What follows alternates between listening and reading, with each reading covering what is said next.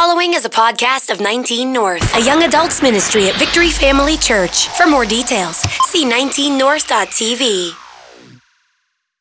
December seventeenth and eighteenth, make sure you're here for Family Christmas. It's going to be an awesome service. We have a huge production that's going to be taking place with videos and music, so it's going to be awesome. Make sure you guys come December seventeenth and eighteenth. I don't know what time they are, so you're going to have to go online to figure that out. But tonight, man, tonight we have a special guest. He's not a guest. He's a part of the family. My man, Mike Russell, he's been serving here for how long now? About a year. About a year. He's been serving here for a year, and you know, ever since I met Mike Russell, I just saw that there, there was something inside of him that, that God wanted to draw out. And, and after hanging out with Mike and getting to know Mike, I, I, I truly began to see the heart that he had for people and the heart uh, for the lost. And that's one thing that I love about Mike Russell. He's not he's not scared to go out and, and, and preach the gospel and to love on people that nobody else would love on. Uh, so tonight, Mike's here. He's going to be bringing the word. So let's give it up for Mike as he as as he gets ready. What I want to do is I want us just to extend a hand. I'm going to pray over Mike, and then we're gonna he's going to jump right into it. So, dear Father God, Lord, I just thank you, Lord, for this night. God, I thank you for this opportunity that you have given Mike Russell just to proclaim your gospel, to proclaim your good news. God, I thank you that you have given him power, Lord, that you have given him words to speak to our hearts tonight. God, we open up our hearts to receive for you, God, and we thank you, Lord, that the, the grace deposit is on his life to communicate. And we ask this in your name. Amen. Amen. Thanks, Zach. Well, thanks, guys. It's really cool to be here. I love you all. um, I'm just going to get right into it. So uh, several weeks ago, I was having a talk with God, and it ended up being unexpectedly one of the most difficult conversations I've had with God in the entire time that I've been pursuing him. And I was praying, and I was telling him, I was like, God, I'll do anything you ask of me. I'll do anything. And he responded, but not in the way I expected. He responded by reminding me of some stuff in my past that he had already asked me to do. And specifically, he, he brought to mind a friend of mine Uh, named Pat. And Pat is a guy who I knew in college. We played on the same lacrosse team. And, uh, you know, we were good friends. We got along, uh, but we didn't really hang out much outside of team functions. Uh, and Pat called me out of the blue one night, which was really weird, just kind of given the dynamics of that friendship. And uh, he said, Mike, uh, I'm glad I got a hold of you. Uh, I really want to talk to you because I know that you don't seem to behave the same way as a lot of our teammates do. And you know, you're not making the same decisions as everyone else is, and I got to be honest with you, I'm not happy with some of the decisions I've made since I've gotten to school. Uh, and Mike, I know you're into Jesus, and I was wondering if you could take me under your wing and introduce me to some of your Christian friends and I could hang out with you. And immediately, I was just ecstatic. I was like, this is so cool, absolutely. I was like, Pat, sure, I would love to take you under my wing. You can hang out with me and my Christian friends. You'll get to know us, get to know my crew. It'll be awesome. And you know, I, I hung up the phone, and I immediately just started thanking God. Like, clearly, this was a situation in which God had brought this kid into my life by no accidental circumstances so that I could share the gospel with him and uh, get him saved. And you know what I did? I absolutely one hundred percent did not do any of that. I asked Pat to hang out with me and my Christian friends one time. And it went great. We had a good time. He seemed to connect with people really well. And for whatever reason, I just dropped the ball after that. I never did it again. And, you know, like, I, I, I wish I wish I could say this was a hard-fought failure, but it wasn't that at all. Like, it wasn't it wasn't even a swing and a miss. It was just God blobbed me up this slow-pitch softball witnessing opportunity, and I just let it go by. And I think I thought, you know, I'm going to have three more years to witness to this kid. But at the end of that school year, you know what happened? Pat transferred schools, and that was in two thousand thirteen. And I've seen him one time since then. And uh I, as God brought this to my mind, I just had this gut-wrenching feeling of remorse in my stomach, and I was like, oh, God, I'm so sorry. Like, I'm going to send Pat a text message right now. I'm going to apologize to him for not holding up to my word of doing what I said I was going to do. And I pulled out my phone, I started sending a text, and God was like, wait, hold up. You should send that text message. That'll do some good. But first, you need to recognize that your window of opportunity for witnessing to Pat has shut. You had a chance, and you didn't do it. And that hit me. That hurt me.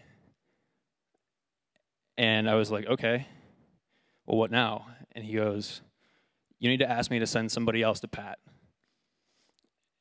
And, you know, that that, that was really hard for me to stomach. And It was a situation in which God was showing me love by pointing out, you know, a mess up that I had and loving me show, lovingly showing me discipline. It was something that needed to happen, but it hurt. And, uh, you know, as I asked God to send somebody else to Pat, which is one of the toughest things I've done, um, he brought to mind four more guys that he had brought into my life under similar circumstances, who under similar circumstances I had failed without ever really trying to witness to. And he instructed me to ask him to send people to those four guys as well. Um, the book of Acts says that God called King David a man after his own heart because he was willing to do all of my will. Um, and I can't stress to you enough in English words how important it is that we do everything God asks of us, or at least try to. I mean, it's impossible to actually do everything that God asks of us, but David was a man after God's own heart because he was willing to do all of God's will. And the thing is, when you don't do what God asks of you, there are, pe- there are people like Pat who get left out in the cold, and that's why it's so important. And th- this this story doesn't completely directly tie into what I'm going to talk about the rest of the night, but I just want to highlight the fact that it is so important to do what God asks of you. And that leads me into something that's really cool that God asks us to do, and that is, my first slide, God asks us to do everything that we do in the name of Jesus. And because he asked us to do it, it is of paramount importance that we do it. Uh, I'm going to take a look now at uh, what is arguably my favorite singular verse in all of Scripture. It's Colossians three seventeen.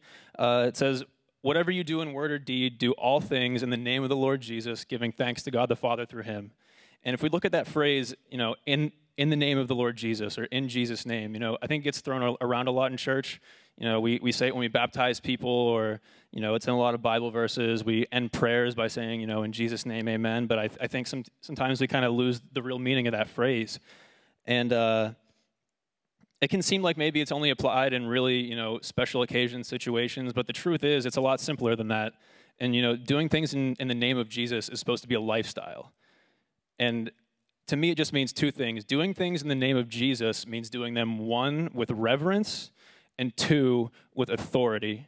So we're going to cover the first uh, element here, and that's reverence. I have the Merriam-Webster dictionary def- definition of reverence. If we can throw that up. Is a feeling or attitude of deep respect tinged with awe, veneration. And that's a definition that is not messing around. Uh, the bottom line here is, you know, it's an absolute privilege to even be able to utter the name of Jesus. You know, I could go on and on, and I could talk all night about how remarkable God's sacrifice of his son was for us. Um, it's just a privilege to use his name. And, you know, his name is the one that permits us to a- approach the Father. You know, it, it's a gift that we need to have an awesome respect for. Can you guys think of a time where you ever had that that awesome respect tinged with awe for something? I think for me, a good example in my real life happened a couple months ago. I had the opportunity to meet my favorite musician in the whole world. His name's Dustin Kensrue. And I remember like the day, like that, that day leading up to when I was going to meet him, I was all nervous. I was like jittery and sweating like a lot, even for me, which is a lot, a lot. And, uh, you know, I was going over in my head what I'm going to say to this guy. And uh, it finally got to the point where uh, I was going to talk to him, and, like, I couldn't say anything. I was like, "It's nice to meet you, Dustin." And he was not as excited to meet me as I was to meet him, but it was still pretty sick. Uh, but the point is, you know, I had such a deep respect for this guy. I had such, I held him in such high regard that when I was in his presence, I, it shook me, you know? Like, I was shaken to my core when I, you know, when I said his name. Like, and I think that's kind of similar to the way we need to approach the name of Jesus. Um, and you know what happened was, in the days after I met Dustin Kensrue, my behavior must have been really annoying to some people, because any conversation I had, I was trying to work in some conversation about this. Like, "Oh, you never, you never guess who I met yesterday. You know, I was at the gym, I was at work, you know, just sitting around the house with my parents." And any chance I had, I was trying to work in that that experience of the conversation. and, uh, But I think to put it in an even simpler way, you know, when you have reverence, when you're living out of reverence to someone, you're you're just living with a thankful attitude. It's saying, you know, "God, I realize what a privilege it is to use your son's name, and therefore whatever whatever I'm about to do, I do it in hopes that it somehow is going to make that name more famous. I might not see how it's going to happen, but it's going to happen." So eventually, your actions are just going to become a vessel by which you thank God. All right, so we got reverence pretty well covered, I think. We're going to move on to the really fun part of this equation, though, and that's part two, which is authority. Living in the name of Jesus is living with authority. I have the dictionary definition of authority. It is also not messing around. It is a power or right that is delegated or given. So as children of God, authority means that God has delegated us his power. And, you know, we have permission to use that power because of him. And because it's God's power, it is absolutely unstoppable and invincible, which is pretty sick. Um You know, this is the power that the book of James says makes demons tremble. You know, it's the power that, you know, built the church that the gates of hell can't stand against. And we're allowed to use it. Like, that's nuts.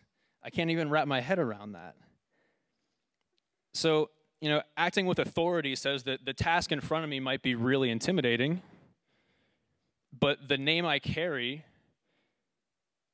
makes any force of evil that might try to come against me in my goals, it just makes it bow down to me. It can't stand. You know, it it says that, you know, with this power that I have, I might I, I not only can win this, I already have won this. You know, I'm fully aware of my present victory. And, you know, it, looking looking into your daily life, it might be, if you're a student, oh, I have like a ten thousand word page or ten thousand word paper to write. I don't know how I'm going to do that in a competent manner. But oh wait, I have the name of Jesus, which, you know, gives me the power of the Father, and that has to make all these doubtful thoughts go away. Or if you have a really rough work week ahead of you, and you're like, I don't know how I'm going to make it to Friday, still standing. But by the name of Jesus, you have access to the Father who says all the work of your hands is going to prosper, and that no weapon formed against you is going to stand. So, you know, I think when we truly start to grasp what we have with the authority of the name of Jesus, there's a really neat thing that happens, and it's this. Authority gives us confidence. And I know a lot of people have struggles with confidence, and I've definitely been there before in all kinds of stuff, whether it's physical, mental, emotional, spiritual. The list goes on, on you know, areas I've struggled with confidence, you know, whether you feel inadequate or second class or for whatever reason you just don't feel like you stack up because of self-consciousness. So, you know, I, I absolutely understand how devastating it can be to have a lack of confidence in your life. And, uh, you know, if you're someone who says, I, I'm that person, I've never had any confidence in my life, I've never felt good about myself, you know, I get that. Or maybe you're someone who says, you know, being confident would be nice, but it seems kind of arrogant. You know, I don't want my pride to swell, I don't want my ego to get in the way of things, so I don't feel comfortable being confident for that reason. But I really want I really want you to know that not only is a godly, righteous confidence available to you, I think it is of the utmost importance that you make a decision to seize it and live by that. And live by that. So, I'm going to take a look at a verse from First Corinthians chapter three. It's verse nine. It says, "We are co-workers in God's service. You are God's field, God's building." Now, I don't know if any of you have ever worked on like a group project or had a job where you had to work in a team, which is pretty much any job anyone's ever had. But if you if you have a task in front of you and you have a teammate who is showing signs that they are not confident in what they are doing, that they feel overwhelmed and incapable, you do not want that person on your team, do you? I was uh, I was a junior in college, and uh, I was uh, I was going around to the the business career fair uh, to try to get an internship for the coming summer.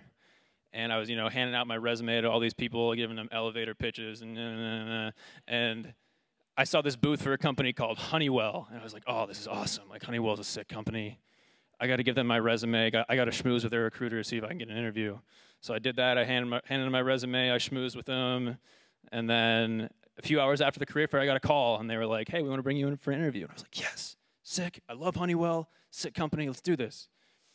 And so, you know, nine a.m. rolls around the next day. I have, like, my ill-fitting suit on that I got for sophomore homecoming that I was still wearing at age twenty-one.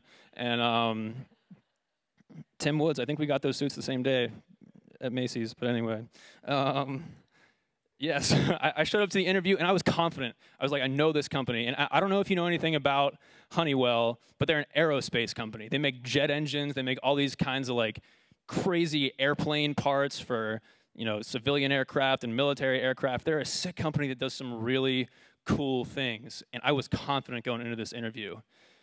The thing was, I had Honeywell confused with this other company called Honey Maid.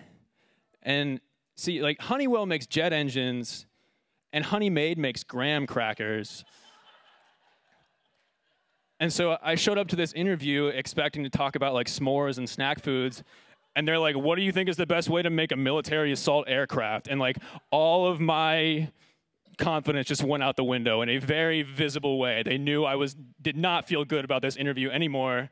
They knew I had no confidence, you know, in the subject matter whatsoever. And guess who did not get a call back from Honeywell ever again? They didn't even tell me I didn't get it. They were just like, you know, like. You... So yeah, I wasn't confident. They didn't want me on their team. They kicked me to the curb. And I think sometimes, in a less brutal way, sometimes the kingdom of God can kind of work like that. I think there are times when, if God sees that you're not confident to accomplish a task, he might not give you that task. And uh, I, I think a good example of this uh, comes from the book of Isaiah, when, you know, God is speaking and Isaiah steps up and said, like, hey, I'm here, send me. And the people who weren't, who didn't have the confidence to step up and say that, God didn't send them to that. And they weren't trusted with the same stuff that Isaiah was trusted with. All right, so I think we get it. Confidence, very good. Fear and worry, very bad. We're moving on. All right. So just as it is of extreme importance to be confident, it is also of extreme importance that we are drawing our confidence from the right place. We want to make sure it's coming from, you know, a good root, because if it's not coming from the right place, you're going to have a bad time. Um, I have a little video clip that I felt was one hundred percent necessary to share share with you, uh, just to illustrate what happens when you take your confidence from the wrong spot. So here goes. Again. Okay, you guys, if I'm going to jump fifteen buses, my body's going to have to be in top physical form. Which brings us to our first exercise, lung strengthening. You guys are gonna hold me underwater for forty seconds. That's twenty less than a minute. My body's natural instinct is gonna be to resist, but no matter what, don't let up. If there's any problem at all, I will ring this bell.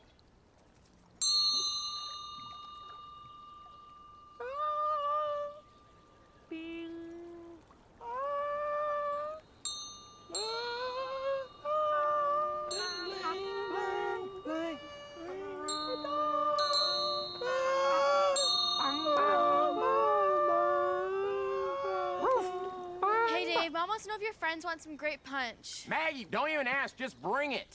Come on. Don't just stare at me, go! Thank you.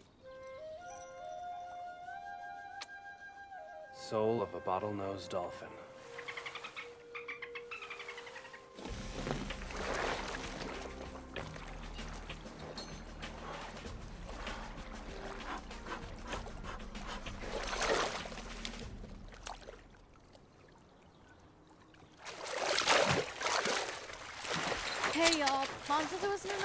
Or mixed with cherries, that okay? Uh, yeah, fine, Maggie. You put it on the table. Which table? You tell me, Brainiac. It's your front yard, too. Hey, little girl! I don't want cherry. It upsets my stomach. thirty-seven, thirty-eight, thirty-nine, forty. Okay, let him up. Get him out! Get him out! Get him out! All right, that's all we need to see. Okay, so I know that was kind of a reach, but they let me talk, and I had to make the most of it. So, um, so that, that's from the movie Hot Rod. It's like the best movie ever made. And uh, Andy Samberg's character is drawing his confidence from some sketchy place, like he's soul of a bottlenose dolphin or whatever that even means. The point is, you know, his confidence wasn't coming from the right place, and he started to drown. He gets saved from that. But anyway, watch the movie. Um, But I think it, it does beg the question, how do we know our confidence is, is well-rooted, it's coming from the right place? Um, and to do that, I think we need to look no further than the writings of Apostle Paul. I have a passage of Scripture from Second Corinthians eleven. And in this chunk of Scripture, Paul is describing some of the hardships he goes through as a result of answering the call to be an apostle for the church. It says, five times I received at the hands of the Jews the forty lashes less one. Three times I was beaten with rods. Once I was stoned. Three times I was shipwrecked. A night and a day I was adrift at sea, on frequent journeys, in danger from rivers, danger from robbers, danger from my own people, danger from Gentiles, danger in the city, danger in the wilderness, danger at sea, and danger from false brothers. And it goes on and on and on. In toil and hardship, through many a sleepless night, and hunger and thirst, often without food and cold and exposure. And apart from other things, there is the daily pressure on me of my anxiety for all the churches. That is rough. I don't care what kind of walk of life you come through, like that is some serious hardship that would derail any normal person. And I think all those experiences that Paul lists there, they have a couple things in common. One is they make you feel uh, weak, and the other is they make you feel helpless. And I don't think I'm, I'm breaking any new ground when I say that feeling weak or helpless isn't fun. Like, no one wakes up in the morning and says, oh, I hope I feel weak today. Uh, I hope all my feebleness is exposed to the world. No, no one wants that. But, you know, Paul knew better. Uh, he didn't see his weakness as a reason to fear. He didn't see his weakness as something that was a reason to abandon his dreams, to abandon the stuff that God had put on his heart. Um, he knew better. So I, I have another chunk of scripture for you from Second Corinthians chapter twelve. It's, uh, what do we got? Okay. He said to me, my grace is sufficient for you, for my power is made perfect in weakness. Therefore I will, therefore I will boast all the more gladly of my weaknesses, so that the power of Christ may rest upon me. For the sake of Christ, then, I am content with weaknesses, insults, hardships, persecutions, and calamities. For when I am weak, then I am strong. For when I am weak, then I am strong. See, whenever a disaster came to Paul, and they came pretty often, as you could see from the list, it, you know, he didn't let it derail him. He he looked at his own inability to fix a situation, and instead of being scared of it, he saw that, that weakness in him in contrast to the strength of his God. And, you know, recognizing his natural weakness brought him to a place of humility that made him even more effective at having the power of God come through him. Um, what, what was our definition of authority from earlier? It's power that, that has been delegated to us, right? And in this case, it's God's power that has been delegated to us. And that's the power that is made perfect in weakness. So as hard as it is to wrap our brains around, whenever we are at our most vulnerable is when we are actually at our strongest and most effective. And that's where godly confidence comes from. It's not something that's conjured up from within you or from some sketchy bottlenose dolphin soul source or whatever Andy Samberg was talking about. Um It's confidence that, that comes from the power of God that is made perfect in our weakness. And, you know, if if that's where your confidence is coming from, that's what'll give you the right to be fearless. It, you know, that's what's going to make you want to make courageous decisions with your life, to make you make choices that to the average person might seem insane. You know, that's the stuff that's going to make you perform acts of generosity that a normal person would say, what are you even doing right now? But You're you're you're going to have security in that, because you're going to recognize that when I make myself most vulnerable, that's when God's power is most perfect in me. You know, that that's the power that's going to make you want to dream. And that's that's the power that's going to make you dissatisfied with anything less than your maximum potential as a follower of Christ. I really think that a lack of confidence is crippling this generation of Christians. And um I'm going to tell you guys a little bit about my life, um, and th- this is specific to me, but I do think, you know, we all, we're all from around the same area, so I think some of this could apply to a lot of different people in here. Uh, so here goes. So I, I was born in the early nineteen nineties, you know, to a, lo- to a lo- yeah, to a loving family in the greatest country on earth, the United States of America. I was raised in the church from the time I was an infant. My parents loved me unconditionally. We didn't struggle financially or anything like that. I didn't grow up in a lot of hardship or anything. You know, I, I went to a really good high school, and I got a great college education, most of which was paid for by my parents. You know, I had so many opportunities that were just handed into my lap, you know, by no work of my own. And I'm not saying this as a brag. I'm not saying this to elevate me or my family above you or anything like that. I'm saying this so that you guys recognize that we as a generation of believers have been better positioned for success than any group of people that has ever lived on this planet ever. Like, if you think about the people in Bible times who did great things, they didn't they didn't have the privilege that I have. Just by the circumstances of my birth, I am automatically in the top one percent of the top one percent of fortunate people who have ever lived on this planet. You know, I can I can reach into my pocket and pull this thing out, and I have immediate access to all the recorded wisdom of every great believer who ever wrote anything down to help me out. No one in the Bible had that. What are we going to do with that? Are we going to do something great with it? Or are we just, you know, are we going to let that slow pitch softball come and just fall to the ground? I really hope we do something with it. No one, no generation in the history of the kingdom of God on this earth has been better positioned to make a positive in- impact for our Lord than we have.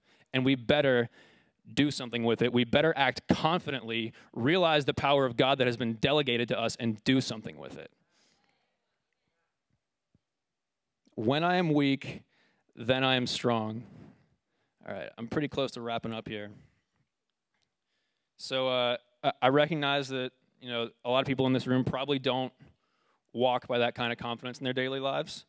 And uh, I'm going to have us all bow our heads and close our eyes for a second. And if that's you, if you're saying, Mike, you know, I, I, I haven't been walking confidently. I haven't been aware of God's power in my life. And if I have been aware, I haven't had the courage to do anything about it. Um, I want you to have the opportunity to to draw a line in the sand tonight and say that from this point forward, I am going to live by that confidence of the power of God that has been delegated to me. Uh, so so if that's you and you want me to pray for you, no one's looking around. On the count of three, if you just want to put your hand up. One, two, three. All right, thanks, guys. There's a lot of hands going up. There's a lot of hands going up. Um, I'm just going to pray for us all. God, thank you so much. Uh, we are just so grateful for the gift that you've given us, uh, you know, the, sacrificing your son for us, and just the power that you've made available to us, that you want us to use. It is such an honor to be to be trusted with that. And uh, we pray, Lord, that, you know, today you would just give us the courage to draw a line in the sand, Lord. We say that from this point forward, we're not going to live in fear. We're not going to be crippled, Lord, but we are going to use the power that you have asked us to use. We are going to be confident with it in a way that is going to advance your kingdom. In Jesus' name, amen. All right. And before we close up completely, uh, this is my favorite part of every night here. Um, if you're here tonight and you wouldn't call yourself a Christian, um, that's awesome. I'm so glad you're here, seriously. Um, if you've never made a decision to recognize Jesus as the Lord of your life, uh, I want to give you an opportunity to do that right now. Um, if you're on the fence about it, dude, jump in. It's the best decision you could ever make. You can be certain about your place in eternity forever. You can be welcomed into the family with open arms, adopted as a son or daughter. Um, so let's all bow our, bow our heads and close our eyes once more. And uh, if that's you, if you want to make Jesus the Lord of your life right now, um, in just a moment, I'm going to count to three and just have you, you know, r- raise your hand up and, and look at me so, you know, we can, you know, acknowledge one another. And then uh, everyone in this room is going to pray a prayer together uh, in which we just recognize Jesus as the Lord of our life, because, you know, the, the Bible says that if we believe uh, that Jesus is who he says he was and that God raised him from the dead, then we're going to be saved. Uh, so all, all heads bowed and eyes closed. If you want to make Jesus the Lord of your life, on the count of three, just raise your hand. One, two, three.